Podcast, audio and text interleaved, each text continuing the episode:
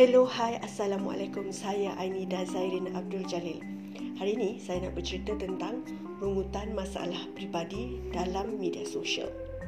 Okey, saya ada akaun media sosial dan saya rasa semua um, kita di Malaysia ni pun ada akaun media sosial kita sendiri dan kita juga akan selalu jumpa um, individu-individu yang suka bercerita masalah-masalah yang mereka hadapi di media sosial ni. Dan kita akan terbaca secara tidak sengaja atau sengaja akan jumpalah um, post-post yang merungut tentang masalah-masalah sekian-sekian individu yang mempunyai masalah perhubungan, masalah di tempat kerja, sakit hati dengan jiran uh, sebelah rumah dan banyak lagi.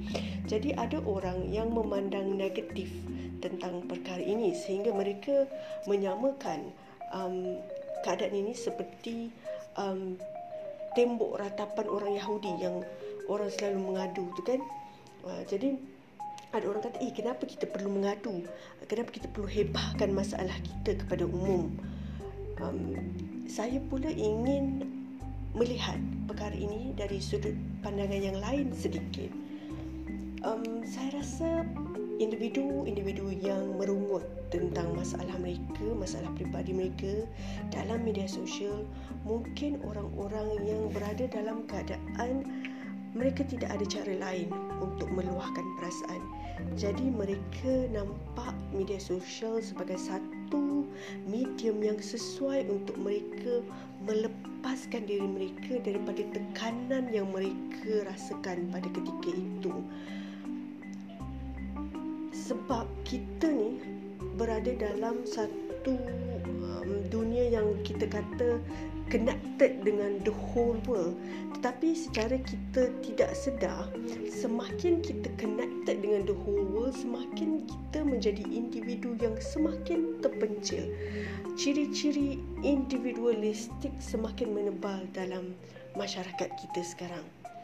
Ya contoh seperti um, mak saya sendiri kan dia duduk di rumah sendiri dah tidak tidak bekerja dan anak-anak pun sibuk bekerja. Jadi siapa yang nak mendengar luahan perasaan dia? End up dia banyak menghabiskan masa di media sosial. Jadi rungutan tu pun ataupun masalah yang dia hadapi secara tidak langsung diluahkannya juga di media sosial. Kita kena faham kurang interaksi dalam hubungan kekeluargaan antaranya menurut YB Hanatio adalah satu punca kemurungan. Okey. Jadi kita boleh anggap rungutan masalah peribadi dalam media sosial ini adalah salah satu bentuk interaksi seseorang individu itu kepada individu yang lain. Okey. Tetapi saya rasa yang merumut ni pun perlulah berpada-pada. Janganlah terlalu melampau dalam berkata-kata ataupun menuduh yang tidak betul dalam rungutan-rungutan yang diberikan. Dan pengguna media sosial yang lain juga perlu lebih terbuka dan bijak menghadapi individu-individu yang suka bercerita masalah-masalah mereka di media sosial. Kita cuba um, terapkan perasaan empati.